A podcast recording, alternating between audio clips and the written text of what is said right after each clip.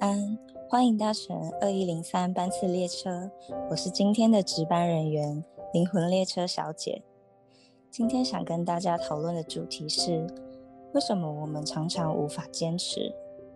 我相信大家应该都有这样的经验，常常设定了一些目标，或者是有很多想达成的事，下定决心学习一个新的技能。通常一开始的时候都很热血，也都很投入，但却没办法坚持到最后就放弃了。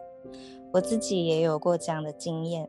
大学的时候下定决心学习日文，当时觉得多学一个第二外语会对以后的工作很加分，所以当时真的充满了热情，也觉得我一定要学起来。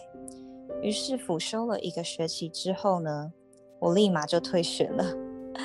因为我觉得哇，五十音都背不起来，哈，还要另外拨时间上课学一学，觉得好难哦。然后就开始觉得不学日文以后还是找得到工作啊，应该没关系吧？应该以后的工作可能也不会用到日文吧？等等等，就开始有了各种的理由说服自己。那当时也常常被朋友。一直呛说很废耶，或者是啊三分钟热度等等。但是长大后发现，其实我觉得这个并不是三分钟热度，而是我当时并没有找到学习日文这件事带给我的价值，以及我真的不够想要学日文这件事。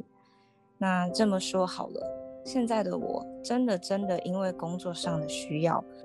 而学习日文会很加分，所以我又开始学习了日文。但是这一次呢，我反而很自动自发，也很自律的学习。为什么？因为我知道学好日文真的可以帮我的工作加分。那你说我真的很爱日文吗？并没有。但为什么现在的我愿意认真的学？因为我找到了学日文这件事情带给我的价值。当时大学的时候，并没有这么深刻的感受，所以遇到了一点困难就想要放弃。那什么是不够想要呢？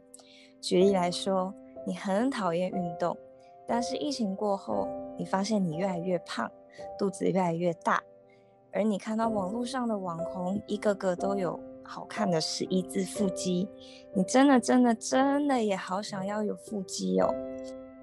于是你会开始认真运动，直到腹肌出现。如果你可以坚持到最后，表示你真的真的很渴望。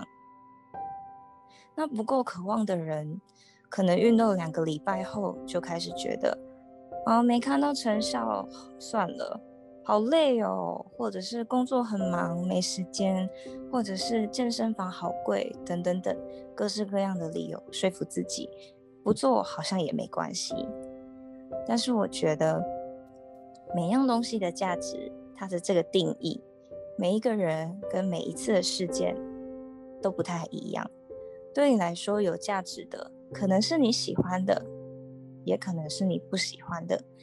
可以在某方面带给你好处，或者是快乐，或者是能够让你成长，能够带给你资源，因而你愿意付出，愿意坚持而得到它。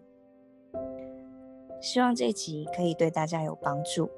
下次想要放弃一件事情之前，想想它可以带给你什么样的价值，或者是你是不是真的很渴望得到它或完成它？或许你就可以成功坚持到最后哦。我们下次见，晚安。